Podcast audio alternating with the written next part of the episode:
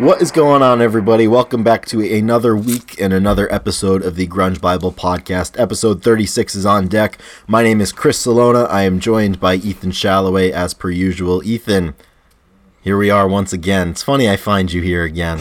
oh man, I know, and it's uh, this is a, a fun morning. It's been uh, it's it's Sunday, so we're, we're getting this out uh, nice and early. Actually, we had a uh, a little surprise podcast drop on a Sunday today, and we did a recording, so that's pretty sweet. First time for everything. Um, and I'm doing well, Chris. I had a, I know that I had a long weekend just like you, as normal.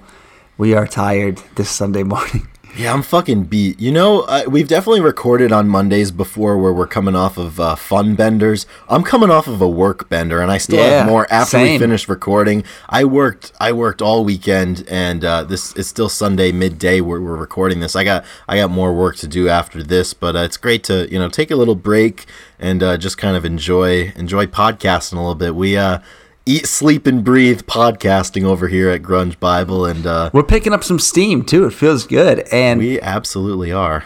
And it starts with today. Starts with the podcast. You know, for for everybody listening, we got our first ever interview on the pod. Tech, well, I mean, I guess we've had you know Drew and maybe my brother, but like this is uh this is the first high level uh high profile person. If you you know he wouldn't agree with that, I guess, but uh, absolutely, we're really excited for this podcast. Um, it's gonna be sweet. Yeah, I, I absolutely agree. And, uh, you know, you guys have wanted interviews for a while. And um, as usual, these this interview that we're about to present to you would not be possible without our top level Patreon supporters. And uh, we've got a special surprise for all the Patreon supporters later on in the interview. Uh, so if you want to stay tuned for that, you'll find out what that is. But without further ado, the Patreon top level supporters are Kayla Jean, Sue, Alexa Shannon, Release, Lauren Irene, Jade Mercado, Marianne, Sunny Mashburn, Shannon Gorgon, Victor Schaefer, Jamie Lynn, Fuck Soup, and our number one fan from Australia. So to you, 13, uh, we're very thankful that you're allowing us to continue to record and you're helping to sustain these efforts. And, uh, you know, in no uncertain terms, you've made this interview possible, and uh, we're thankful for your support.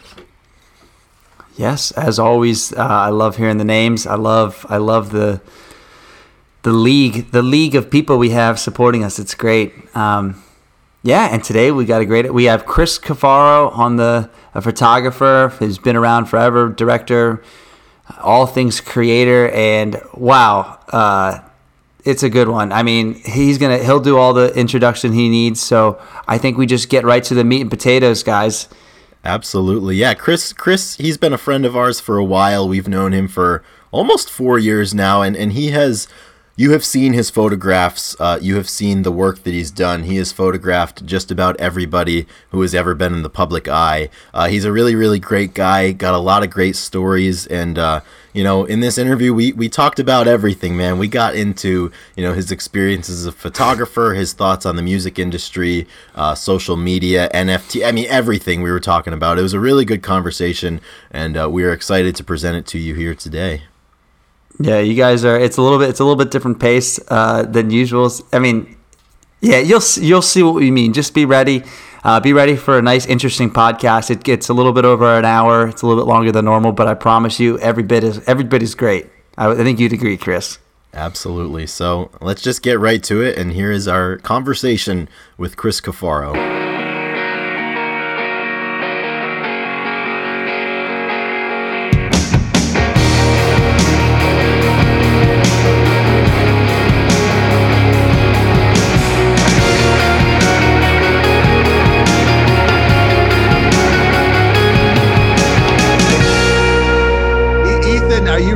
Desperate for? Are you really that desperate for for people to rant and rave? You're going to call me back. We'll see about that.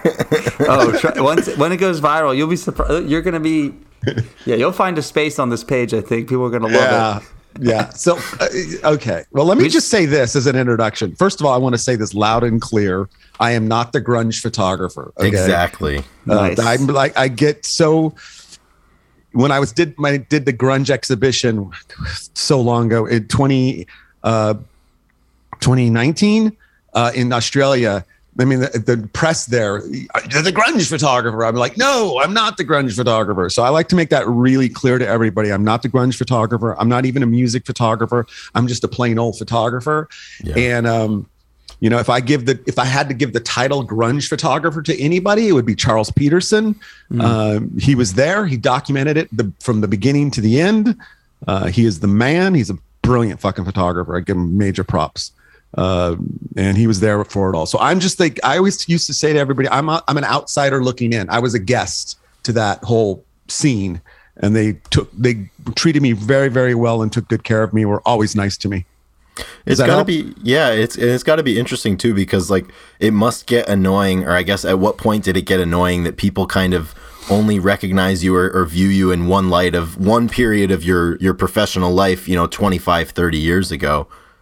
Well, that honestly, guys. So here's the, I, I just wrote a blog post about this uh, that goes up on Tuesday uh, about labels, and um, I have fought labels my whole career. I mean, I've been shooting 50 years now, and you know when i started out it was you know you're like oh you're the glamour photographer you're mm-hmm. they just throw labels and uh, for the last 20 years i'd say you know people are like oh you're the music photographer the rock and roll photographer the pop rock photographer grunge you just like shut the fuck up. I'm just a photographer plain old fucking photographer. And if if i'm just a music photographer and you know fucking some client calls me up to shoot teddy bears on pink seamless what am i going to say? No? It, you know like i'm going to do it. It's a job. And so I don't like labels like that. So I I fought with my publicist for my exhibitions. I stress them if anybody says music photographer, uh, I you know just stop it right then and there. And uh, I just hate being labeled that way. So I am just a plain old photographer slash director.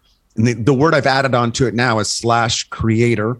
Yeah. Um, but well, I guess another question to kind of go back a little bit uh, what what did get you into film when you were little? Did you expect to be taking photos of the people that you have? And really, I mean, it's to you know you're not the grunge photographer, but you were so intermixed in there. So I want to kind of ask the beginning of like you know why photographs, and then how did it how did it kind of like grow into? Well, I'll tell you the story. You, I always tell people this.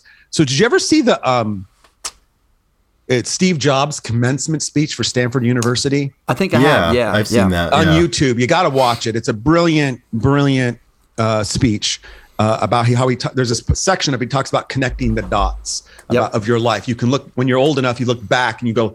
And I could. I always tell people I can tell you why I am where I am today. I can spell it. I always tell I'm broke, a broke ass starving artist. I can tell you exactly why I am and all the decisions I made. But I started when I was 10 years old. Uh, this is, I'll tell you the short version of the long story. My mother loved musicals, uh, like, you know, Singing in the Rain, Damn Yankees, Bye Bye Birdie, things like that. And one time, my mom, when I was in sixth grade, I was sick and she made me watch the movie Funny Face with Audrey Hepburn and Fred Astaire. And I fell in love. I was always in love with Audrey Hepburn as a kid. But uh, Fred Astaire plays a photographer uh, and I thought, oh, that's cool. I take pictures. And so my mom had a camera. I picked it up. I took a roll of film. She pr- had it processed. I immediately fell in love with it. Uh, and then in seventh grade, I got to junior high and there was a photography class. I took that. And within a week, I was like, this is it. I'm going to do this. And then I processed my first roll of film and make my first prints. I said, this is it. And by uh, eighth grade, I was making business cards and running my business. Uh, I shot my first That's cover. When Cuffaro photo started in eighth grade. It, well, yeah, in, in, in at twelve years old, and and then That's amazing. Yeah, I always tell people like I knew, I knew from day motherfucking one that this was what it was going to be. So, um, as I like to say, it's my blessing and my curse. Uh, my therapist used to tell me to, you know, that's what sometimes things are in life, and I would, you know, so I, but I started out, and this is honest God truth, guys. I'm not gonna lie to you guys, and I because I say this all the time. I got into it because of girls. You know, I at a very young age, I started looking at Playboy magazine when I was 5 mm-hmm. Didn't know what I was looking at, but I liked it. you were intrigued. Interesting. Yeah. And you got to realize when that was. You didn't see a whole lot, but I whatever why I did see, I was like, that's so cool. I started subscribing to Playboy when I was 10. My parents were like, what the fuck's that all about? first first subscription. Nice. Yeah, I, well, I was subscribing to Vogue and Rolling Stone and all these other magazines, but Playboy was, and I was the only kid on the block that was buying it for the pictures. I didn't care about the articles. Yeah. Um, yeah. But I, I was always about girls. I started shooting models when I was 12 years old. I started shooting naked girls when I was 17. My first naked girl, which was amazing. Um, and then I, I, but I was, shoot, I started shooting concerts. My first concert I shot was in '76. Uh, Stanley Clarke, if you know who he is, bass player, jazz. 1976, uh, I shot my first concert. for fu- you know sneak the camera in and you know sit in the seat and take some snapshots. And so I started shooting concerts in high school whenever possible. I could sneak a camera in. with Earth, Wind and Fire, the Commodores, Con Funk Shun, Rufus and Chaka Khan, goes on and on and on. Never thinking that musical was going to be a thing. And so I got to Los Angeles when I was 21, and um, thinking I was going to be a fast photographer. And the first day, I, my first day on the job, I worked at a black and white lab. My best friend and I call him my brother. He told me, "You're not going to be a fast photographer, so figure something else out." And I was like, "Are you kidding me?" I mean, like I was in tears, basically, just going, "What? You just shot my whole thing down." And he just said to me, I was in the wrong city. I had to be in New York, and I wasn't. And he said, "You had you," and he basically said to me, "You know, you know nothing about fashion." And he was right. I just knew girls, so I immediately kind of shifted uh, from that point on. I started thinking about what's next, and being in the entertainment capital, you just start thinking about entertainment. Yeah. So that's kind of where it started, and then I've told the story on my websites. But like then I'm I was shooting a lot of playmates for fun and you know things like that, and I met this one playmate. I'll never forget her, uh, Karen Witter, who was dating the record producer Keith Forsey, and Keith was produced Billy Idol and produced Charlie Sexton, and he did the soundtrack to Breakfast Club. So Oh, everybody yeah. knows that soundtrack. Yeah. So I took a portrait of him for fun. He was so cool. He lived up at um, in Beverly Hills. In uh, he he was the protege of. I you guys ever heard of Giorgio Moroder, who was this famous producer who produced like Donna Summer, and he kind of created disco basically. Oh, wow. Uh, so that I made this little promo card of Keith, and I sent that out to magazines, and that, the only magazine that called me back was Musician Magazine, and gave me my first music shoot. And by my second music shoot was Maurice White from Earth, Wind and Fire, and he was my hero. So that opened, that changed my life. I knew right then and there I was going to shoot music, and I was going to shoot all my heroes. Because next to photography, music's always been my passion since I was a kid. Yeah, and, and, and you play you you play a little bit, right? No, oh God, no. I've held, I've, I've owned 50 guitars at one mm-hmm. point. I've owned three drum kits, uh, gear, speakers, monitors, because I would shoot for companies. And this used to drive my musician friends crazy. like I would shoot for like, you know, I would shoot for, you know, Steinberger guitars or fucking Pensis. All these people, they would give me shit because I they Oh, couldn't okay. afford to pay me. Yeah. So I would go like they go, how much to shoot? You know, uh, Mark Knopfler. I one time I had to shoot him for Pensa-Suhr, uh, and they're like, how much? I go, I want five thousand dollars. They're like, we don't have that kind of money. We'll give you five hundred. I go, how about give me five thousand dollars worth of gear? And they would give me that instead. Same thing happened with Drum Workshop. I shot for Drum Workshop for twenty years. And they gave me drum kits, and I would just either give them to my friends or just sell them or something, you know. So Yeah, because I know the I don't. story I know of, some um, bar chords. Yeah, hey, there. That's all you need. I know the story of um, the selling the guitars to finance the Jeremy music video. That's Yes. why I asked. So Yeah, because uh, at the time, I had a pretty good collection, and I look back on it now, and I wish I had it now because I had some signed guitars by Nirvana. Oh, I man. had, I had some signed shit by. I had some really good shit. I sold because I had to raise twenty thousand dollars for the the Pearl Jam video, and so I sold half the collection. I sold the other half to go see Jane's Addiction's last show in Hawaii in September of '91. Um, so that's kind of like I always tell people. That's one thing I'm uh, and to the, it's like to this day I'm crazy in that. Like I always tell people, whatever it takes to get the job done, whatever it takes to get. If I have an idea or a vision, I don't give a fuck what it's going to cost, what it's going to take. It has to get done. You know. So I, I'll do it. I think stepping stepping back real quick, I just want to let the followers know. So we met Chris. We we met you back when we had twenty nine thousand followers. I was looking at our. Uh, we have a Google Doc. back we, when we enjoyed social media. and we were like, yeah, Exactly. Back when we were all young. yeah, I know you know what we're talking when, about. when social media was young. It did. It wasn't so. you Yeah. know. and we, but we had we have an email in here, and we are like, you know, trying to like, hey, we have twenty nine thousand followers. We'd love to, because Chris had messaged you about using a photo, and you responded, and and you were like, yeah, you guys can absolutely. Thanks for asking. And we are like, dude, I think we should like talk to this guy. He's you know taking pictures of literally. How long ago was that? It was the, the first 2018, contact- so yeah, I think it was 2018. Three and a half first- years ago. we did it. We've since then we did a giveaway uh, in twenty. Well, we, we did the Prince giveaway with you. Probably later 2018 or was it 2019 as well? That was right in the end of 2018. I think back once again back when we liked social media, we were trying to get you to uh, I think 10,000 followers. So we ran a giveaway that, that got you a good good portion of the way there. Yeah. Um, yeah. Yeah. Oh, it did. It did really well. A lot of people. oh, that was a lot of fun. We gave away some awesome stuff, and then we actually then we did the giveaway with Bexley at like we were at like 70k. Now we're at like 320, which is crazy, and it's like three years later. So, yeah. I well, maybe know. we can it's, we can do it again because I need followers. So yeah, and I have a lot of leftover shit here from the Grunge exhibition. I just gave away a Pearl Jam frame print to my makeup artist uh, two days ago because she came over here going, "It's my dad's birthday uh, in a few weeks in Chicago," and I said, "Yeah." She goes, "I got to go get my dad something really." Good. I said, "What are you asking me?" She goes, "Well, he loves Pearl Jam," and I went, "Here." I just picked up a print frame print from. go here. Give him this. I'm sure he'll be very very happy. She's like, "Really?" I go, "Yeah, he'll be. Trust me. He, if he's a Pearl Jam fan, he's gonna love this." She's like, "Oh my god!" well, and obviously, and that was that was the best era of them too. I mean, you were there at the. Uh, well, I, I know we've had conversations, and, and Pearl Jam, in, in your estimation, hasn't been good after 1992. But you were there. You were there right when they were at the apex there.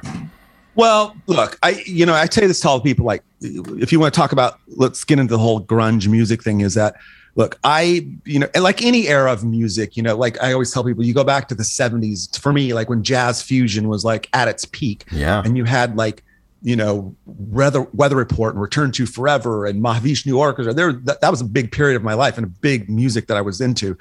Uh, same thing with funk in the 70s. Nothing lasts forever. And, you know, no musician can, you know, I was there very few bands that can put out, you know, a handful of great albums. I mean, Absolutely. besides the Beatles, I always say there's, I would give the next step to uh, U2. I think U2's done a great job of great album after great album. Um, but I, you know, I tell people like I'm, I guess I'm biased, but I loved, I loved 10, like not only musically, uh, I loved what it means to me and all the different things that it meant to me at the time. After that, there's some songs that I like, um, but not whole albums. And and and then you know, and I don't I don't even really listen to all that much grunge music in a sense. Once in a while, if I shouldn't say that.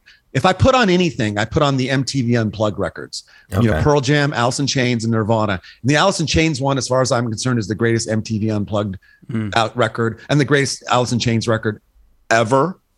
Um, yeah. I could argue that with any music fan. Um, but I, I was so when, when I put music you, on, I'm going to listen. To, I always said when I put music on, I was just doing this shooting yesterday. I put on my high school music. I put on some Earth, Wind and Fire, the Commodores, or you know something from. You know, I grew up in the hood, so I, was, I, I play funk mostly. Mm-hmm. Nice. Well, hey, real quick, why why why the Alice in Chains uh, unplugged? If you can give the the people love a, asking and the comparison between those two. Did you just well? Let's just okay. Like so let's go. Better? Let's go back in history. Uh, you guys weren't there, but so when the, you know what? I, and I'm going to forget the names of them. But when Alice in Chains put out that first EP of uh, acoustic, not it wasn't. Oh, Sap, the, the sap the sap one was the first one, and then Jar of Flies was a yes, few years exactly. later. I, you know, when Allison came, Alice in Chains came out with that first record and the song, I, you know, Man in the Box and It Ain't Like That. Mm-hmm. To this day, It Ain't Like That is to me the greatest stripper song of all times. Like I play it for all my stripper friends. Um, but then when they came out with Sap, it just was like, you just got to see truly how talented they were. And it's yeah. the same thing when it's another, I always repeat myself. It's the same thing when Nirvana came out with Nevermind, right? I already knew Bleach. I already had Bleach and played that to death. Right. But when you listen to, I used to tell my friends back then, like, you listen to Nevermind, you're just like, these are just a bunch of pop songs at the end of the day, simple pop songs with a catchy riff and a catchy hook, and but a bunch of noise. And and you said if you strip that down, they're simple pop songs. Well, when they go to acoustic, you can then really see they are simple pop songs. Yeah. You know, with a lot of passion and emotion and whatever. And it's the same thing with like, I think I tell this to all my friends and bands all the time. It's like, if you can't play your music acoustically, then I, we got a problem, you know? Um, mm. So I believe that's I where that. you really get to see the songwriting, uh, the skill of songwriting, the skill of writing lyrics is when things are done acoustically. And I think when they did put out, when Alice in Chains put out Sap, I just thought that was just blew my mind. And like I said, I always tell people, I love Alice in Chains. I mean, they're in my top five favorite bands out of Seattle, but I just, I love their acoustic stuff way more. Yeah. Way more. How yeah. do you not? I don't know. How do you not? Absolutely. And the MTV performance is just crazy good. Like yeah, seriously, especially you know given the, the conditions that it happened and everything. But that's a really good point, and and we talked about this uh, maybe a few episodes ago about the whole pop thing, and, and that's really what it is. And it, you know, popular music at the time, I mean, there are there's a lot of commonalities, like you said, with the uh, catchy choruses and the and, and everything like that. And and we've we've learned that if you want to piss off any grunge rock fans, you call Nirvana pop, and that goes back to the whole everybody gets so caught up in these labels and everything, but it's really what it is. It's you know it's pop music have, and how it changes. Uh, any of your fans that listen to this, if they have an issue with my comments, please contact me. Let me know. We can debate it. we can discuss it because I have no problems discussing it. Because I'll tell you, like, you know, I mean, let's just you take Nirvana songs. They're pretty. They're just like I said, without the noise. They're just really pop. Not pop in that they're just simple. You know, and I, I've said this my whole life oh, about yeah. art art in general, the simplest stuff lasts the longest. Mm. Everybody in this, you know, who's listening to this, and everybody, you know, you and I, all three of us, we can all hum a Beatles tune, but how many of us can all hum a Frank Zappa tune? You know, please. That's a good point. And I love, I worship Frank Zappa. You right. know, I saw him twice, blew my fucking mind. But come on now, who can hum? If, who can hum "Don't Eat Yellow Snow" or "Penguins in Bondage"? I'm sorry, I can't but you can all hum a Beatles tune and you can hum a fucking Nirvana tune. It's the same thing with art. Like if you look at all my photography, it doesn't matter what my subject matter is, I keep it really simple. It's really simple. So uh, I just feel I've always felt that simple lasts the longest. And especially if you look at a lot of the, you know, there were complicated songs coming from the from Seattle during that time, and and they weren't the you know there was you know they, all, the grunge bands all, there was a lot of grunge bands that didn't come from Seattle let's be honest about that. Yeah. And my favorite not from Seattle is the Afghan Whigs mm-hmm. I think I think Greg Dulli is a fucking genius yeah, and he's still he's still creating fresh music, and he's done a lot with Mark Lanegan, you know, and yep. different different projects like that. And and that's the thing. And, and, similar to you, you know, a lot of these musicians, if they're still here, they're still working. And, and people a lot of times gloss over everything post 1994, for example. But it's like, I mean, fuck, there's there's 27 years worth of material and and and new inspiration that people are putting out into the world. And and I imagine it's the same for you. I mean, there's probably things that have become inspiring to you since then that you've wanted to explore creatively that you know you probably want people to see and, and, and you're prideful about. Right. There's a lot i did before it and a lot i did after it. Yeah. Um you know I'll, i'm going to give myself a commercial break here by saying look i tell this i've said this for a long time especially since i started my greatest hits project 11 years ago. Everybody has seen one of my photos. Everybody. Yeah. They just don't know it's me. Right. and i always say starting with george michael's faith you know, it's like, yeah. hello, who hasn't seen that photo? So, you know, I take pride in the fact that I I always tell people the thing I'm most proud of is that not only have I been doing this for 50 years, but I've done all sorts of different things. Not just like I always music. My music work is a third of my work. It's yeah. uh, there's so much more. So uh, and that's the same thing with like a lot of bands and i like to relate to musicians and i do because you know you take a somebody like greg dulli who is a genius and who's done the Twilight Singers and the Gutter Twins and he's done the Whigs and he's done solo and he's done this and he does the best cover tunes you'll ever hear and just like he's just he's a genius in that sense. A lot of guys, you know, I always tell people you got to get out of that, you know, your bubble once in a while and push yourself and challenge yourself to take it to that next level as difficult as it is. You can't just keep writing the same song over and over again or play the same song over and over again. Yeah, and, and that's interesting. Yeah, you, you could. It's just you know, it's it, it's probably not going to be as enjoyable. And it's always funny because you'll get music fans, you know, for for the sake of you know what we normally talk about, and they get pissed when an artist changes the creative yeah. direction that they go in. But like, I mean, could you imagine? And I always relate it back to whatever that person's doing with their life. If they had to do the same thing every single day for thirty years, I mean, they they would get pissed well, off, bored about it too. You know, they want to change their creative I, direction. Honestly, but that's what I say to people all the time. Like, if I'm famous for George Michael Faith, am I supposed to shoot that same lighting setup for the rest of my life? Fuck mm-hmm. no. I, I, you know, when I was a kid, this photographer told me. I was like probably a teenager, and he says to me, "All you need, son, you need three tricks, and those three tricks: lighting, camera, film. You can have a whole career for that." I'm like, "Fuck three tricks. Three tricks. I'll do that every fucking month. I'll change up all the time. I'm not going to sit on one thing. Uh, that's why I always tell, I joke with my music friends these days. I tell all the young ones I shoot, like, dude, all you need is three hit songs, three hit songs. Yeah. And you can spend the rest of your life paying, playing county fairs every summer and just you don't even have to have all the original members. One member, three songs. You can play county fairs for the rest of your life. You're on your way. Yeah, you're like you, and then you get your winters off. Summers you work, winters are off, and you like you live the good life. But I can't imagine. I tell people, can you imagine being Phil Collins and having to play Sussudio over and over again for the rest of your life?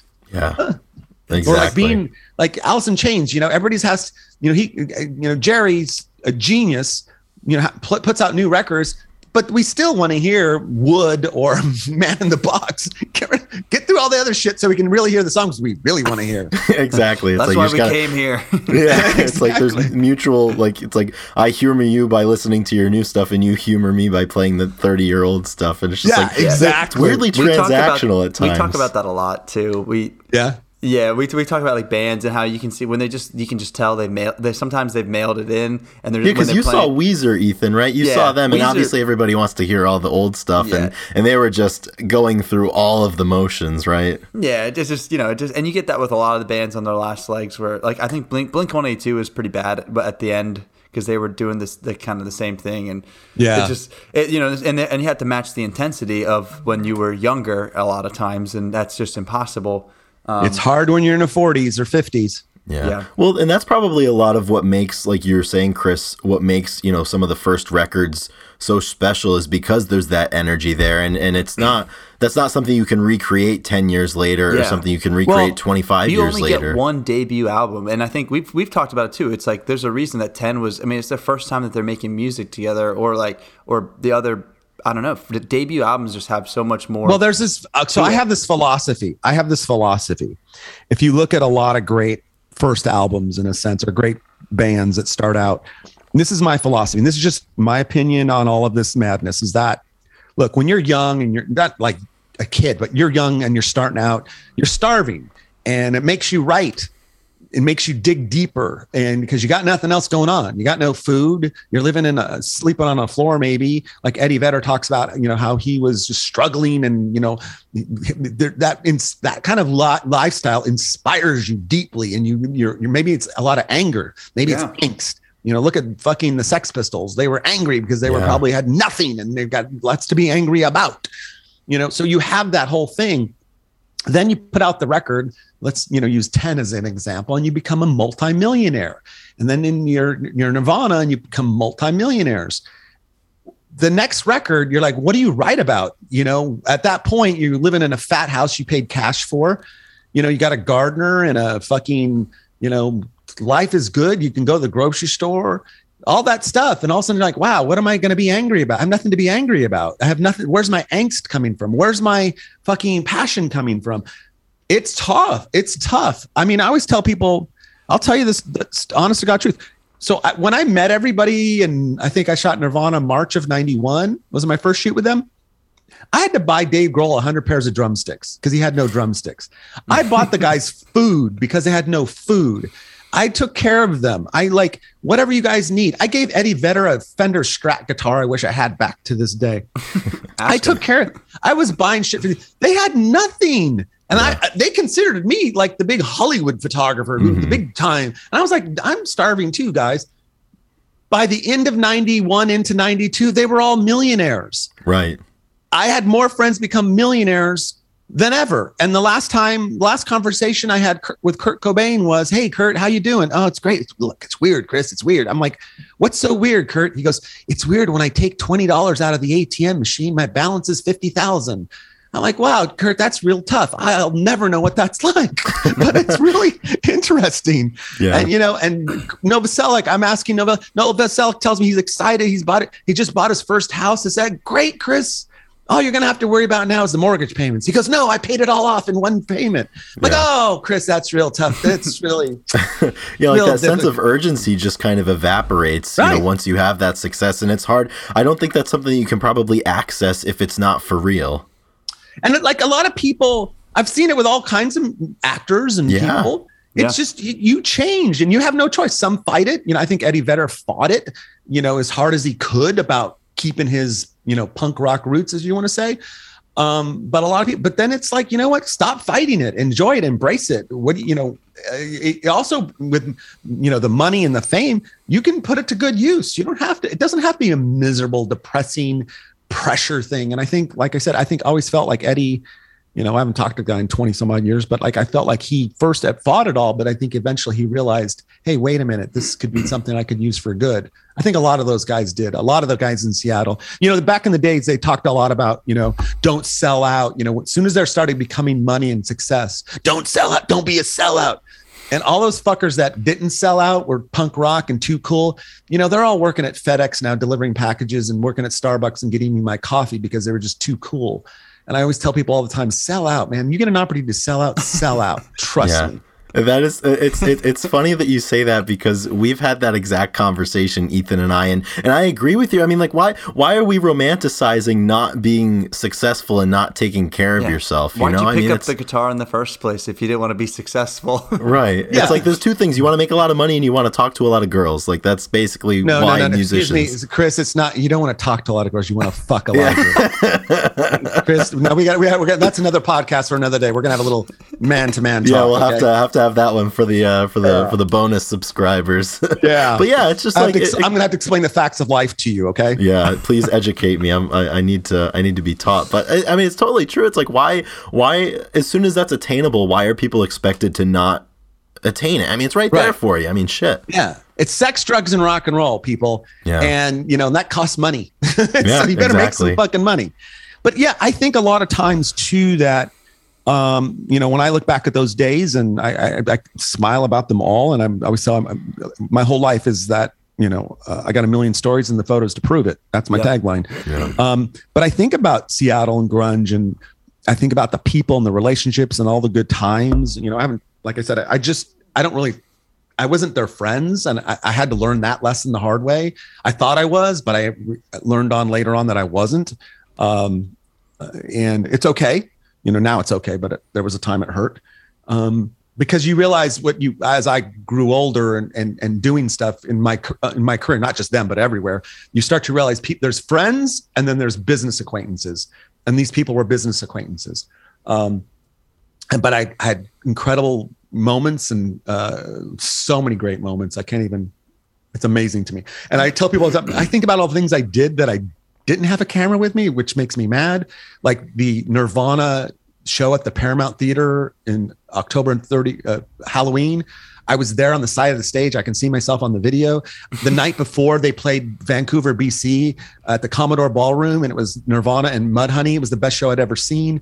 Uh, Mudhoney was on fire that night, and um, I didn't bring a cameras. Like, like what the fuck? But um, so many great moments, so many great parties, and just people so in general. That, do you think that, like, I mean, you didn't bring a camera, but you know, because sometimes, I mean, I don't take enough photos of you know general stuff. So you know, right. you got to experience those things, like you know, without having the responsibility of having a camera. So you take it back because you want to be able to just you know have actual like photos or be like like why why you take photos all the time so why why? Well, I think at that, time, at that, t- yeah, no, but at that time, I felt like at that time, it was just like you know it was expensive to do you know every yeah. time i shot a yeah. show for fun it was a thousand dollars because film and processing wow so you know i was i can only do so much and i was at, during that time i was spending most of my money following jane's addiction around mm-hmm. um but yeah, I, I I don't regret it at all. I mean, yeah. sometimes you have to go and go to have fun. Like, well, just, I I, I find that too. Like sometimes when I go to a concert, I'm like, I'm not going to take my phone. Now. I'm just going to enjoy the moment. And then like, yeah. you know, two days later, I'm like,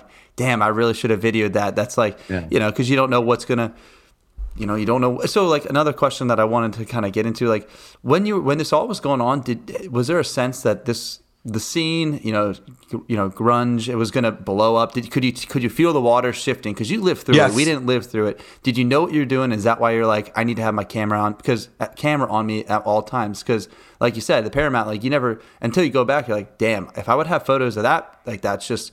I mean, that would just be awesome. But you never knew yeah. what that concert was until 25 years later. So I was thinking, can you talk about like kind of being in it, like kind of feeling like, is there like feeling the change as it's happening? I feel like that. Yeah, you did. You definitely. I definitely sensed it in that. I'll, I always tell people the first sign of something's different was the first time I saw Soundgarden when Loud Love came out, Louder Than Love, whatever it was, came out, and I saw Soundgarden at the Whisky and seeing Chris Cornell for the first time, and that was like in '89. That was after I'd spent doing George Michael and all this pop stuff, and then seeing Chris uh, first time just was like, oh God, what the fuck is this? Who is this kid? Like unbelievable.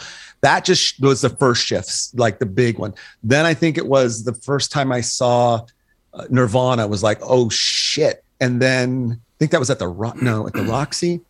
But then seeing Pearl Jam the first time was like, holy fuck. But I got obsessed with Sub Pop records at a very early age in Sub Pop. So Seattle, I was I collected everything that Sub Pop made. Mm-hmm. Um, and when I first met Jonathan and Bruce, I bought test pressings off of them. I bought, they were so poor, they would sell me anything basically. Yeah. and so I would buy stuff. And I had, I, at the end, I had, I had everything they made, and every limited edition, every single, every LP, every color, you name it, I had it. And I ended up selling the entire collection to Eddie Vedder for like 3000 bucks. Wow. Yeah. Um, but like you saw it, you know, you just saw the slow build and the difference for the moment I always tell people the funny moment was for me. So I'm in 91, I'm following Jane's Addiction around everywhere I can. I'm shooting Jane's because they're my favorite band. They're amazing live. You know, they're just blowing my mind. I worship them. And the last, the last Lollapalooza, the first Lollapalooza, the last show in Seattle in September of 91 I Eddie Vedder, myself, and his girlfriend Beth, the three of us drive to that show together. We go stop at a liquor store, grab a couple King King Cobra 40 ounces.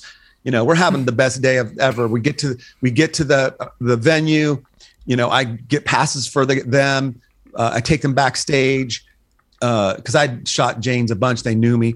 Yeah. Um, so I take him backstage and I'm introducing Eddie to all these bands. Hey, Dave Navarro to Jane's to everybody. And Eddie worships all these bands. You know, he loves, you know, everybody basically. I'm in, they're like, Eddie, Chris, who's this Eddie guy? Like, who's this Eddie guy? Like, oh, he's in Pearl Jam. Who the fuck is Pearl Jam? Yeah, Everybody's asking me that, that, question. Like, they're this amazing band. They're from Seattle here. They're amazing. You're going to love them. And then a year later, 92, you know, Pearl Jam's playing Lollapalooza and set with Soundgarden so it's weird to see all that. I've watched a lot of that stuff. I've seen that with a lot of just in artists in general, bands in general, where you I, I can go, yeah, this person's special. There's something's going to happen here, and then it does, and it's really cool to um, it's cool to see. Sometimes I watch people self destruct or can't handle it, and I see some people right. who can handle it really well.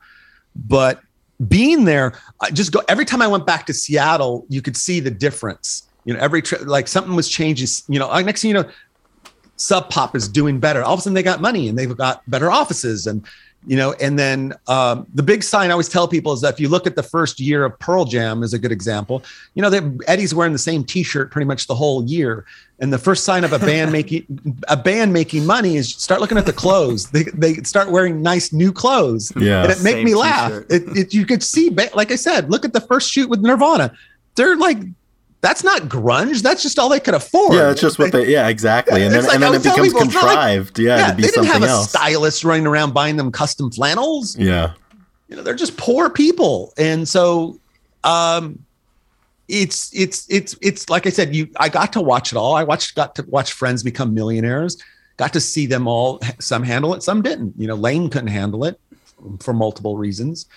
Um, but it's sad you know it's it's it's but it's like it's not all just it's not just grunge that that that's gone through. That's gone right. through, you know, the history of mankind and yeah, yeah. In, in music world you know all sorts of people went through crazy things to great artists couldn't handle certain yeah things. and that's not like you said that's not even specific to music. I mean probably just entertainment or anything that you're going to be in the public eye. And and certainly you've probably had you know photographer friends or, or whoever you know it's everybody has a certain capacity to handle fame or right. whatever oh and, I, like i said i've seen it I, you know i've been shooting in la for 40 years now and i've watched actor friends and people come and go you know and that's why i tell people all the time I'll, not the last probably 10 plus years where I, I when I meet young art, because all I do nowadays is shoot young people mm-hmm. and I give them my, I have these speeches I give them all is like, number one is manners.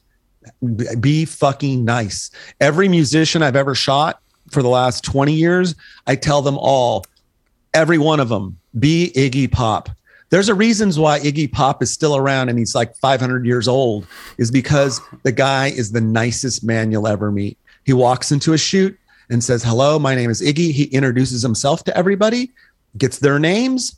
We do the shoot. At the end of the shoot, he says, Thank you. He runs around shaking everybody's hand and please and thank you. You're just like, you're like dealing with the most amazing person ever. And I tell my all my young musicians friends, don't be a fucking asshole. Don't ever be nice to your publicist. Be nice yeah. to me. Be nice to everyone. The last time I shot Soundgarden, and Chris was giving me shit. I always tell people the story. He was, you know, picking on me, being a jerk to me, not, you know, in a fun way. And I was like, come on, guys. I, you know, I, I, my attitude was always, hey, the sooner we get started, the sooner we shoot, the sooner we can all go home and do what we really want to do. Because I really don't, I don't want to be here just like you guys don't want to be here. yeah. Nobody likes having their picture taken. So I'm last time I was shooting Chris, he was making fun of me and picking on me in front of everybody. And I just said to him, you know, Chris, you know what's more difficult than doing a photo shoot? And he's like, what? I go, being the photographer has to shoot your ass. So shut up, sit on the apple box, and just look at the camera for me, and we'll be done in two minutes. Mm. And he's like, all right, all right. And I'm like, I go, come on, quit making my life difficult. Yeah. I go, I don't sit there and, you know, I used to yell at musicians all the time. Just get it over. You show up, stare at the camera and get it over with and let's move on, you know? Yeah. So I, I, get it. Again, I've been a long time I've been doing, but I just think that everybody handles it differently. Um, my advice to a lot of them all the times is get, when you start making money, spend some money on a therapist, you know, twice a week will help you a lot and deal with some of your demons. Uh, otherwise you're going to be in trouble. Um, but like a lot of times young talent, I meet people that are like, oh, I worship, you know, Kurt Cobain and, and they come to me like, what was it like? And I just said, you know, Kurt was the, nicest guy ever, literally the nicest guy ever. Um, and I think if anybody was married to Courtney Love, who knows how you'd feel about life. Very true. Yeah. And and it's interesting, you know, if you get somebody coming up to you is like, "Oh my god, you know, Kurt Cobain, Chris Cornell, whatever." You know, I think a lot of people, especially people our age who are younger who weren't around, they kind of forget that these were people and, you know, that they were in a lot of ways kind of just like just like you or just like us and you know, they just no different, they, just, just, no different, just a lot of talent, really good talent. Yeah, exactly. You know, Chris Cornell, I think, uh, I think, sad since his passing is getting the recognition he kind of deserves. Um, but I I knew it from the day I met Chris. That yeah. guy was that guy was one of a kind. Not even you know one of a kind. Uh, yeah. And same thing, you know, I'm massive you know George Michael fan, and I tell people all the time that George Michael was uh, one of the greatest songwriters, and people don't give him the props for that, but they do now. Yeah, see, it's you know. it's strange how sometimes it takes, unfortunately, it takes an artist's or a entertainer's or an actor's or actress's yeah. death for someone to take a second look and for you know them to get their due. And it's it's such a shitty thing because it's like why couldn't what what's different? You know when well, what's like, different? You know, I can tell you guys like I've been saying this my whole career that I'll be rich and famous when I'm dead and gone and everybody can my best friend jason he knows this i've told him a million times when um, they have my memorial and people are talking about how great I was and how amazing I was. I said to him, Jason, ask them if they told, did you tell Chris that when he was alive? And if they say no, I go, Jason, you punch him in the face really hard and then kick him out of the memorial. And then I go, if they, when they have the retrospective of my career at, at the New York Met, I go, if anybody says anything like that, just punch him in the face. I, I tell these people to fuck off you know i was great and you should know that you know. I am i always tell people all the time i am the greatest photographer in my apartment. That's it. Maybe well, on the block. Maybe yeah. on my block but i'm good with that. Give yourself the block maybe the neighborhood. Well um, goes without saying we think you're great um, you know so we don't want to get i'm not as face. dumb as i look. No, it's always, I, I want to get what's it go ahead ethan. all, all, all i was going to say i'm always impressed when when you post a, a, person that I didn't know you shot, and I'm like, oh shit, he posted them, and, I, another one is like, oh, he posted like comedians, actors, like uh, you know, basketball players. I'm just like, he really, Ethan, he, you have no idea. I was like, is there any? I was like, how do you cross paths with like everybody? I'm well, always, not, I'm always impressed. That's and when you say yeah. you're not like a music photographer, I know this. I'm like, I'm telling people, I'm like, yeah, we're gonna have like this photographer on he took he took all these like really like all the big guys, but really he's taken like people that I mean you would be interested. My you know there's people that like I want to ask about and, and hear about how you, those interactions were because it's just like. Awesome. Well, I can tell you guys like honestly, Ethan, it's like this is the thing where I always tell people I don't I can sit here and drop names all day every day, yeah. right? and I don't like doing that. I go into clubhouse rooms and these photographers are dropping names to get, you know, it's, I call it celebrity validation you know, I'm like, I'm a photographer. And you're like, okay, whatever. And I go, well, you know, I shot Nirvana and Pearl Jam. Now, oh, then it, like, it's like, like oh, celebrity changes. yeah. Yeah. It's like, shut up. You know, I, I, my joke to people all the time is like, they go, you know, when photographers think they're special, I'm like, okay, cool. You're like amazing. I'm no, I'm not going to argue with you. You're amazing. Your photos are amazing. But the difference between me and you is I go, I, I have iconic photos of icons. And I go, and most importantly, when I really, when my friends, and I'm not being a jerk here for you listeners because I'm a smartass. Everybody knows that. But my friends, we fuck around when we talk shit to each other because I'm from the hood. I was like, yeah, but you know, the difference between me and everybody else, Chris Cornell wrote a song about my photo so let's, let's get into this. I, I, tell people all the time, like, so if Chris writes a song about your photo, you call me. Otherwise, checkmate. yeah, I'm not going to be holding my breath for that. Exactly. You know, it's like, and, and, that's the thing. And it's always funny because you've definitely found yourself in that situation where somebody's playing celebrity validation and you know you have like 46 things in your toolbox that you could just end their oh, life oh, yeah. with right there. I, I, my other joke when I, I, I my friend my I have all these friends and I've met 50 people in Clubhouse and I love the app. All my friends are fucking amazing. I have two guys that are like my brothers now. It's amazing, right? And and one of them when I first met him, he's a, a, he he he saw like I'm doing I love doing weddings. And I'm like yeah I got he goes have you ever shot a wedding? I'm like yeah I did one once. Because just one? I go yeah. I go I don't like the pressure of shooting a wedding. It's a really stressful. And I go if you fuck up there's no take two. You can't do a reshoot. And he's like, yeah. I go, he goes, but like, and I go back in my day, I go, we had to shoot film and it was a lot more difficult and you had to focus and didn't. And he's like, oh yeah, yeah. I go, but the wedding, it was only Tom Hanks's wedding anyways. and, he, and he looks at me, he goes, what? And I go, yeah, he's, I just did Tom's wedding for them and Rita. And, and, and, they're like, oh my God. I go, yeah. So uh, if you do Tom Hanks's wedding, you retire. You, yeah, you don't have to do walk away wedding. on top, yeah. drop the mic and just go away, you know? so, and they're like, holy, shit. I go, you guys understand. Like, I, that's why I like to remind people, I'm old people. I'm 60. I've been doing this for 50 years. That was a, that was a, that was a good one. I didn't expect the Tom Hanks kick uh, punchline right there. no, it's a, every, every day you learn, you learn something new. Um, I want to get back to the um the LA thing, and that kind of ties in. Like you just your words, not mine. You just said you're old. Um, and you've lived in LA for a long time. What are what are your thoughts? You know, I mean, LA is the stereotypical town where people go and they try to make it, and I'm sure you've seen you know tens of thousands of people you know come Every through day. that town. What what are, what are your thoughts on you know the people that you know want to move there? And I think a lot of people sometimes kind of have a you know um, enlightened or heightened sense of you know who they are, what they can bring to the table. But I mean, there's so many people who are doing it, and how do you how do people navigate okay. that? So I'll tell you guys. The first day I moved to Los Angeles, got my I moved to LA with a thousand dollars in my pocket. I didn't know anybody. Luckily, I got a job working at a black and white lab in Hollywood. And the first day I'm starting that job, I meet my I meet my brother. I call my big brother. I love this man more than anybody in my life. He's my he's my brother. Uh, I met him the day that day, and he gave me the speech that I give to everybody that moves here. Same speech. Rule number one: it's not what you know, it's who you know, and it's not who you know, it's who you blow. So if you're gonna fuck somebody or get fucked by somebody, it better be worth fucking. Don't waste your time on the little shit. Don't fuck little people over. Fuck big people over, or get fucked by big people. Three biggest lies in Hollywood: checks in the mail. My Mercedes is paid for, and I won't come in your mouth uh, three. The, uh, uh, it's as a photographer. He said to me, as a photographer, rule number one in photography: it's not what you shoot, it's who you shoot. You could shoot the greatest pictures of a bunch of nobodies or a bunch of half-ass pictures of a bunch of somebodies. And in Hollywood, they're going to care about the somebodies. And it's it's so important to have like I always tell people, nobody looks at my photography. You, when you look at my pictures, you're not looking at the lighting, the composition, the technique. You're looking at, oh my God, it's Nirvana. Nobody cares about. I could be. The picture could be upside down and backwards. It yeah. doesn't matter. It's Nirvana. So that's why I say to people, I.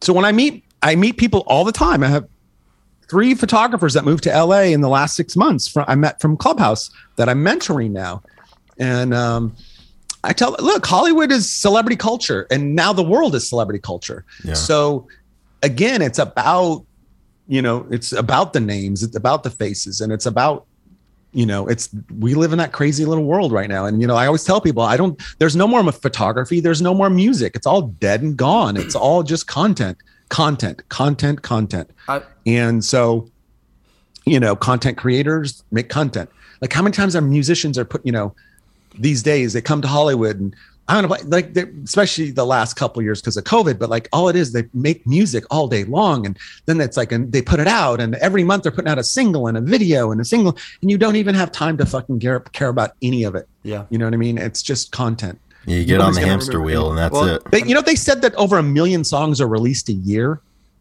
Holy shit! Yeah, a million songs, and think about that's competing against the pre- previously 500 million that are already there. Right. It's like who's who's listening to all of this music? Yeah, I have all these young musicians. I feel sorry for them. I, I yeah. feel sorry for them. You bet. I always tell them, you better love what you do. If you think you're going to be rich and famous off of it, stop right now. Go get a real job. Same thing with photographers. I tell mm-hmm. them all the time. If you think you can get rich and famous off of this shit, shut up. Well, Go. case in point, you know how you must get inundated with aspiring photographers wanting you to look at their work, or musicians wanting you to listen to their work, and it's just like you know if. It, people don't realize at times how many of those things are probably in your inbox on a given basis. Yeah, we you know, get those saturated. we get those, and we're not even like a professional like he is. So he probably right, exactly. It's like, I don't know why the people, fuck people care about our opinions. Yeah, but people like you know, Validation. this is where I, again going back to the advice I give to people moving to LA is just remember that your dream that you have to be a rock star, there's a million people with that dream. And the only thing that separates you from everybody else is your work ethic. That's why when I moved to LA, after my friend gave me that speech and I just looked at it and I said, okay, cool. I got it. I get you. I hear you loud and clear, but there's not a fucker on this, in the city on this planet will outwork me. And if you tell me fucking Annie Leibovitz is working 15 hours a day, I'll start working 16 or yeah. 17. Nobody outworks me. The only thing I always tell people, I can't, I can't control who likes me, doesn't like me, who hires me, doesn't hire me. I can only control me and how hard I work. And there's nobody will outwork me to this day. Yeah. I, I work all day. I'm a workaholic, so I work all day every day. Even yeah. when I'm supposed to be on vacation, I'm still working. So do you think do you think luck plays any part in it yes. or yeah? Yeah. Well, you, say, so huge. Comparing the landscape of, you know, when you, if you were to get into photography right now, you as a younger person, do you think that doing it the same way would work? Or uh, no. is it is it is it more luck now because people are like what, what's uh, you know what's that like to get into well, first of all, everybody can do my job. You guys can all do photography. Like I have people literally come to my exhibitions. I'm opening night, big night, right? Woohoo! People walk up to me, go, "Man, Chris, I can do your job.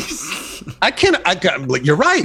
I can't argue with you. You do can. It. Anybody, everybody can take a great picture. Everybody does it every day. Great photos all day, every day. The difference is, is I like to remind them: Can you do it for 50 years and put up with all the assholes that I put up with? And can you do shoot icons and make iconic photos that will last the test of time? No, you can't. And that's like when I was young, when I was a young kid, you know, 10 years old starting out, my three heroes were Richard Avedon, Irving Penn, and David Bailey. David Bailey's still alive, thank God. But you know, those those photographers are my heroes. Their work will last forever. Forever and a day. And that's my been my goal since day one. My goal has not changed in 50 years. I just want to create the greatest body of work that will last the test of time. Yeah. So far, so good.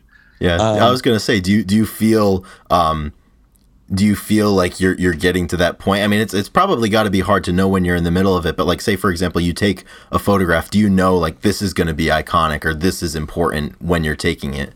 Um, it's different. It's changed a lot in the last ten years for me. Um, yeah. I really don't in the last eight years, I don't even look for work anymore. I've mm-hmm. focused on exhibitions and other business things and writing and writing TV series and things like that.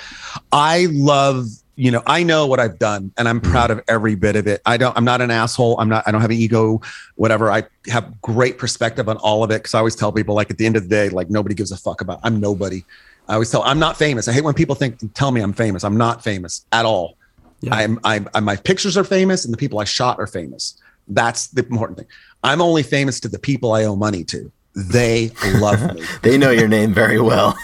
they call me all the time just to say they how much they love me. Yeah. So I just think that you know uh, I I know what's great, and I, I always tell people I know it's a good photo. I just know, and um, I'm just I'm proud of that fact that. Uh, I always tell people I'm proud of the fact that I'm part of people's history. That I'm I'm proud of the fact that I'm part of Chris Cornell's history or a M- Mudhoney's history, a Nirvana, Pearl Jam. I'm proud of that fact that I'm part of their history. You know, the brief second in that we worked together, did something together, hung out together. I'm part of that history of their life as well, and I take a lot of pride in that. And that I don't think anybody would say anything bad about me. I don't. I, I think I would be shocked, um, but I think they would all say like that. I, I, I, they trusted me. I did a great job. Um, you know, that's the stuff I'm proud of most of all. You know, I always tell people when I was 12, 13 years old, I talk about this a lot in Clubhouse. The best advice, first, first best advice I ever got was the photographer told me that the most important piece of equipment you owned is your reputation. Mm. Um, and I tell people all the time that my reputation is that I talk too much, I'm annoying, I work too much, I don't pay my bills on time, and he's crazy. And I go, I can live with that reputation. so, you know, I'm not an asshole. I've helped everybody I can to this day. Yeah. Uh, I always tell people, people come to me all the time. I need free photos. Let's do it right now. You know, I go in clubhouse rooms to the music rooms and I just tell musicians, can I make an announcement? Sure. Uh, anybody need free photo shoot in Los Angeles? Let me know. I'll shoot you for free. Then they go, then there's a pause and they all go check out my Instagram and then they come back going, Oh my God, I'll be there. I need a photo. I'm like, yeah, let's go. I'm going to help you out. I'm going to help you live your dream. so if I can do that, I win. Yeah, I, I was gonna say I feel like you have a well. I mean, obviously you reached out and responded to us pretty immediately and and talked to us more than uh, I think we expected, um, and more than probably was enjoyable for you. but. yeah.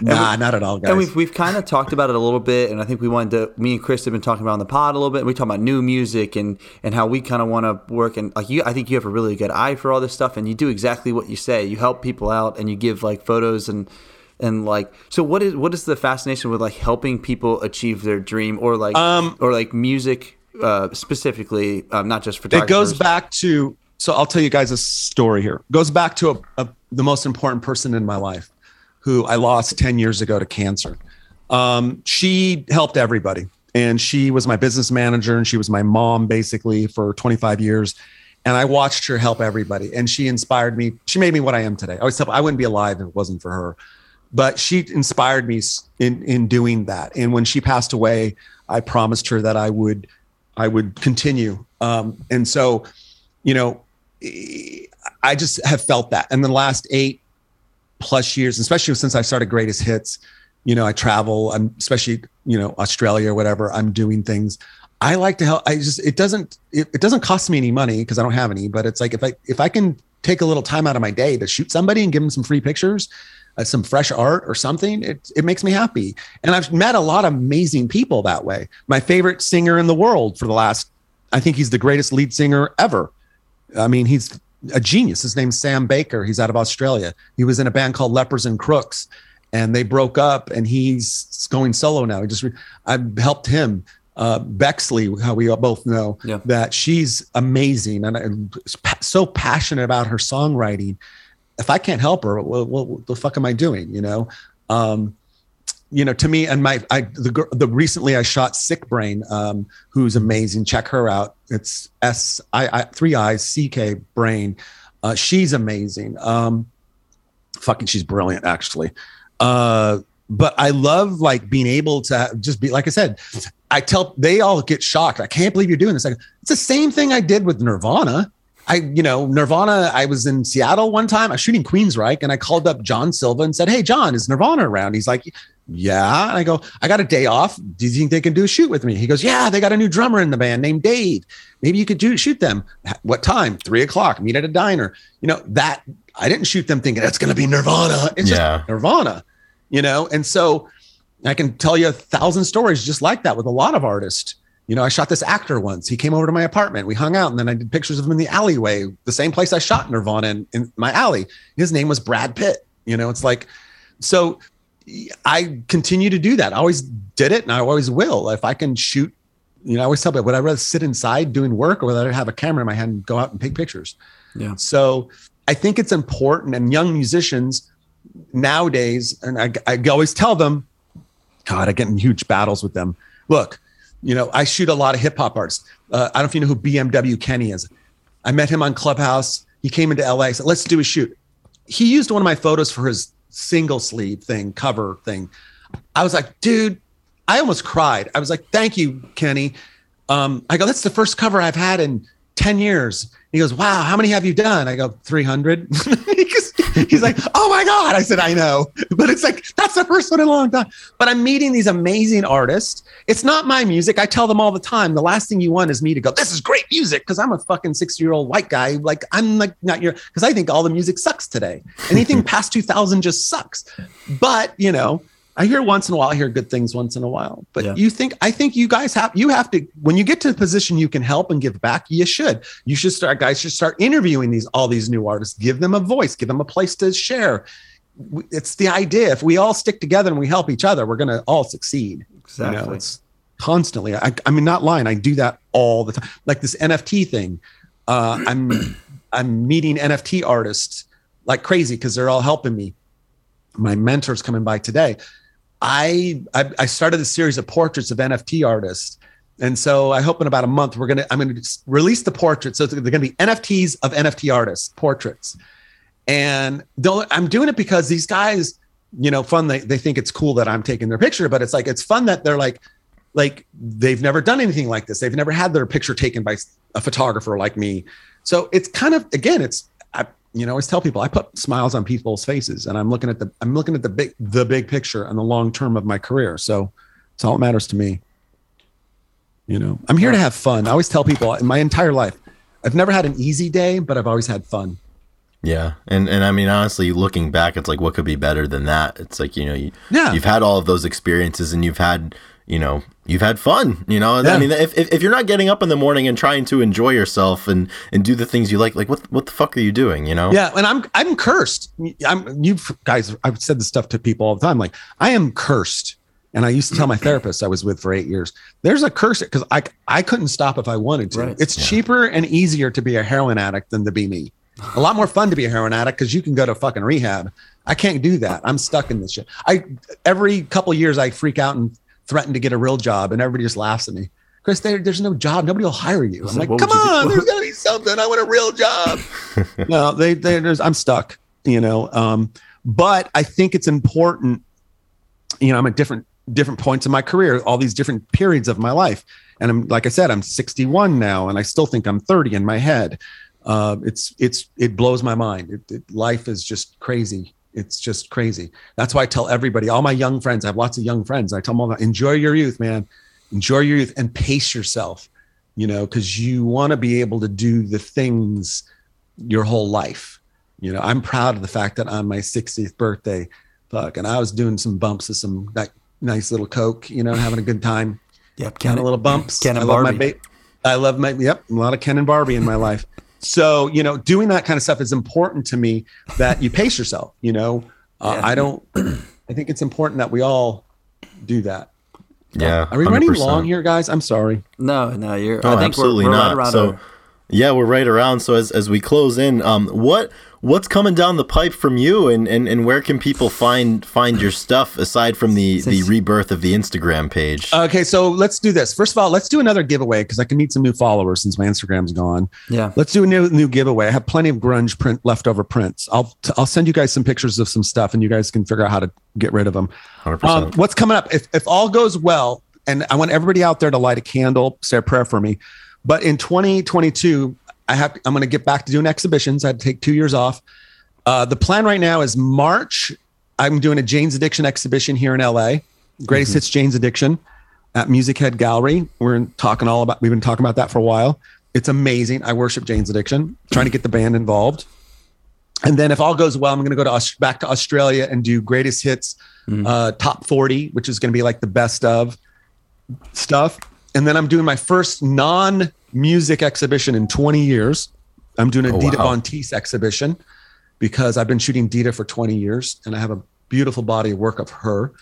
Uh, and then my goal is to do. Uh, I'm my goal. I'm working on the major one. I hope at the end of next year, I want to do a George Michael exhibition in London. Mm. Uh, I'm looking to try to do a greatest hits exhibition in either Atlanta or Seattle. Um, my friend up in Seattle talked to a gallery for me. This is funny. He's like, she wants to do an exhibition. I go, uh, not a grunge one. And she goes, well, yeah. And I go, I am not doing a grunge exhibition in Seattle. Excuse me, but I go like, they'll beat the shit out of me. You bring your flannel shirt too. like I'm not. Charles Peterson will come probably just jump me and beat the like. it'd be embarrassing, right? You know, Lance Mercer would probably laugh at me. They probably pick at the gallery. I don't know. but I said I'd do some a greatest hits type of thing of everything. You know, yeah. I'll toss in some grunge one but I laugh about it. I was like, nah, sorry, I'm not going to do that. Not in Seattle. I'll do a regular one. So I'm trying. I hope next year I really want to get busy back to doing it, you know, doing exhibitions. I love doing them because, as I tell people, uh, why I started the project is everybody loves music, and I have a lot of images that people remember, and there's a lot of memories and memory that go with these images. So I make people smile. It makes me feel good. Absolutely, that's super love, exciting. I was I was say yeah, Chris. If we if, if we do a giveaway, I, I, think I have like a few few ideas. I think we should give one. We have a, a this this podcast is we have some Patreon, some people that banded together together to give us a few bucks each month, and I should I think we should give some away to our, our top level Patreons, or maybe or maybe I agree. I know I agree. That That's a great idea. And honestly, that's a great idea. And honestly, if you're listening to the pod right now, I don't know uh, how we could. If you're like, I feel like also the listeners to the pod should have first they should have first pick too. Like I feel like we should give some. We'll do some stuff on the main page, obviously, to make traffic to your page because we got to get you some followers because you lost. I can't, dude. Lost them all, dude. If we, if, I lost twenty, I had twenty. I was up to finally over twenty five thousand. I, I know you were moving. See, yeah, he actually it was working. Did you ever like why? Why did it get? Did well, what happened was like explanation. No, yeah. So what happened was, and I'll I'll make this very short what happens one day i got a, a, message saying i posted something with some music or something. And about a day or two later i got a post saying copyright infringement please click this link to report this you know to settle this. And i was like what? That's really weird. Yeah. like i've never had that happen before. And it was looked official from instagram. So i clicked the link and it said add your username and password to sign in. And i added my username and password. Then the next window came up and said add your email and password. I went whoa fuck that. This is not legit by the time I about it, I just thought, and so I stopped. And about 20 minutes later, I went, oh shit, I need to go change the password. And I didn't have two step verification because I didn't even really need it. I because I had right. the account for so long. Yeah. yeah. By the time I went back, it was already it was already hacked. It was already Fuck. taken. They changed everything. Yeah. So I've had many people, friends everywhere. I can get it back for you. We've tried everything um, you know, call do face, but there's tech support is just horrible. There oh, oh, they're no, terrible. Yeah, there's no support whatsoever.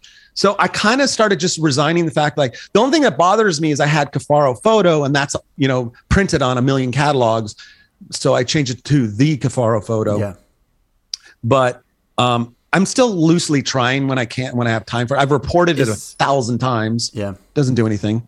No, they don't. They don't. They don't pay much attention to that. That sphere of uh, the complaints or reports. No, they don't. They don't give a fuck. I know. And my friends, my friend, my friend from high school sent me a message saying my my niece works for Instagram. I said, please, and he's been yeah. trying to help as well. So we'll see. I mean, who knows? I I just I just it's it freaked me out, stressed me out and then I, like I said, I've had to let it all go, and it is it always help. It's just social media, whatever. It's not life. There's more important yeah. things. Yeah, you're still you, and still got to get up in the morning. So yep, exactly. I got work to do. And the but the funny thing is, I'm trying. Like I've been posting things to kind of rebuild because I'm putting things I've had had already put up, but I'm redoing it kind of like because there's all these new people following me that don't know about all the other stuff. Right. Well, why you don't know, we? I just I want to say, why don't we? I'm just because I'm, I'm thinking right now. Why, if if you're listening right now, go over to the Cuffaro photo and like it, and we'll just say first person to message uh, message you, Chris, and say like, you know, yeah. I, I, am here from the podcast. Uh, you know, we'll just we'll, we'll do it that way, and then hopefully you get some traffic. So go over, follow, and send. Maybe not send them. I, I would like to. We got to do. we got to do. We got to do something on the Patreon. We got to get you guys. People yep. need to join the Patreon, and then we got to have like a raffle okay. or something. Yeah, absolutely. You know, like where people, uh, you know, what do you got to? What kind of stuff do you? Uh, what do you have lying um, Let me, like I said, let me figure that out. I got some leftovers from the Grunge exhibition, some Pearl Jam, uh, um, Mudhoney. We could raffle in each in each level because we have we have three levels. So maybe the first, the smallest could be like this a small something, and yeah. then we have good, there's some good stuff. I have I have some good stuff. Um, they're framed. They're beautiful framed, very expensive stuff. but I had the sale last year and this year where I was trying to clean a house because I had so. You should have seen how much stuff I had. It was Oh really really bad. yeah. And I keep it's like it's nice. You're like, hey, I got all these prints, but like, I can't, you know, I don't hang shit up in my house. I don't Right, they do- probably don't help you sitting sitting at home. you know? yeah, you know, I'm just trying not to sit there and and get. I always tell people like I don't hang up my own work. It's right. like, that's I mean, not me ours- behind. yeah. it. Absolutely, yeah. That'd be great if we will we'll work together on that, and we will follow the other cardinal rule of Chris Cuffaro, which is go big or shut the fuck up. Exactly. Um, that is that is the important rule that is Yep. uh has been very important to But us. you guys, you guys know too. I was just gonna say we wrote that on our, our initial document that we started. And it was like, "Go big or shut Well, the fuck that's up." just yeah. Well, because people. That's another complaint I have with young people these days. I keep yelling. all- I was had a friend over here yesterday, and I was yelling at her about like, God, you know, everybody I meet these days under thirty has fucking ADHD, ADD. It's like it, all that comes out of people's mouths is excuses, and I'm I, I start to sound like an old man. But like, shut up, do the work. Just shut up and do the work. Oh, but I have ADHD. So what? Like, who cares? I don't care. Do the work. You know, like Yeah. it's like it's like who cares? I mean, you guys all played sports. I played sports. I always tell people in little league, you drop the ball. Like coach is like, I'd be like, oh, dude, the sun was in my eye. There was a pebble in my shoe, and the coach is like, shut up and catch the ball, throw the ball, hit the ball. Like you're just. That's how I was brought up. Maybe I would say, man, that's an old Oh, age well, thing. I'm, I'm, I, we have the same thing with sports because we, uh, I'm still training, you know, for the for the Yeah. USA Nationals and whatnot. And our coach says the same thing. It's like when you fly over and you go like, oh, like you know, my my flight got delayed or you know, I, I lost my bags. You know, the meet director, they're like, we don't care. Like, you got to perform. This is your job. Like, you got to do. Yeah. You got to do. No one cares you lost your luggage. You know what I mean? It's like No. no one gives a shit. Yeah, no, that's the thing. Singing during photo shoots, I remember doing things. I had great assistants, but we, like a light would blow up and break or something. You're like, who cares? Just you don't talk about it or go, oh my god, the light blew up. You just solve the problem and keep do, keep going. Yep. yeah, it's like the more solve- energy you spend freaking out over something is Yeah. energy you, you can't put towards finding a solution and moving Exactly. forward.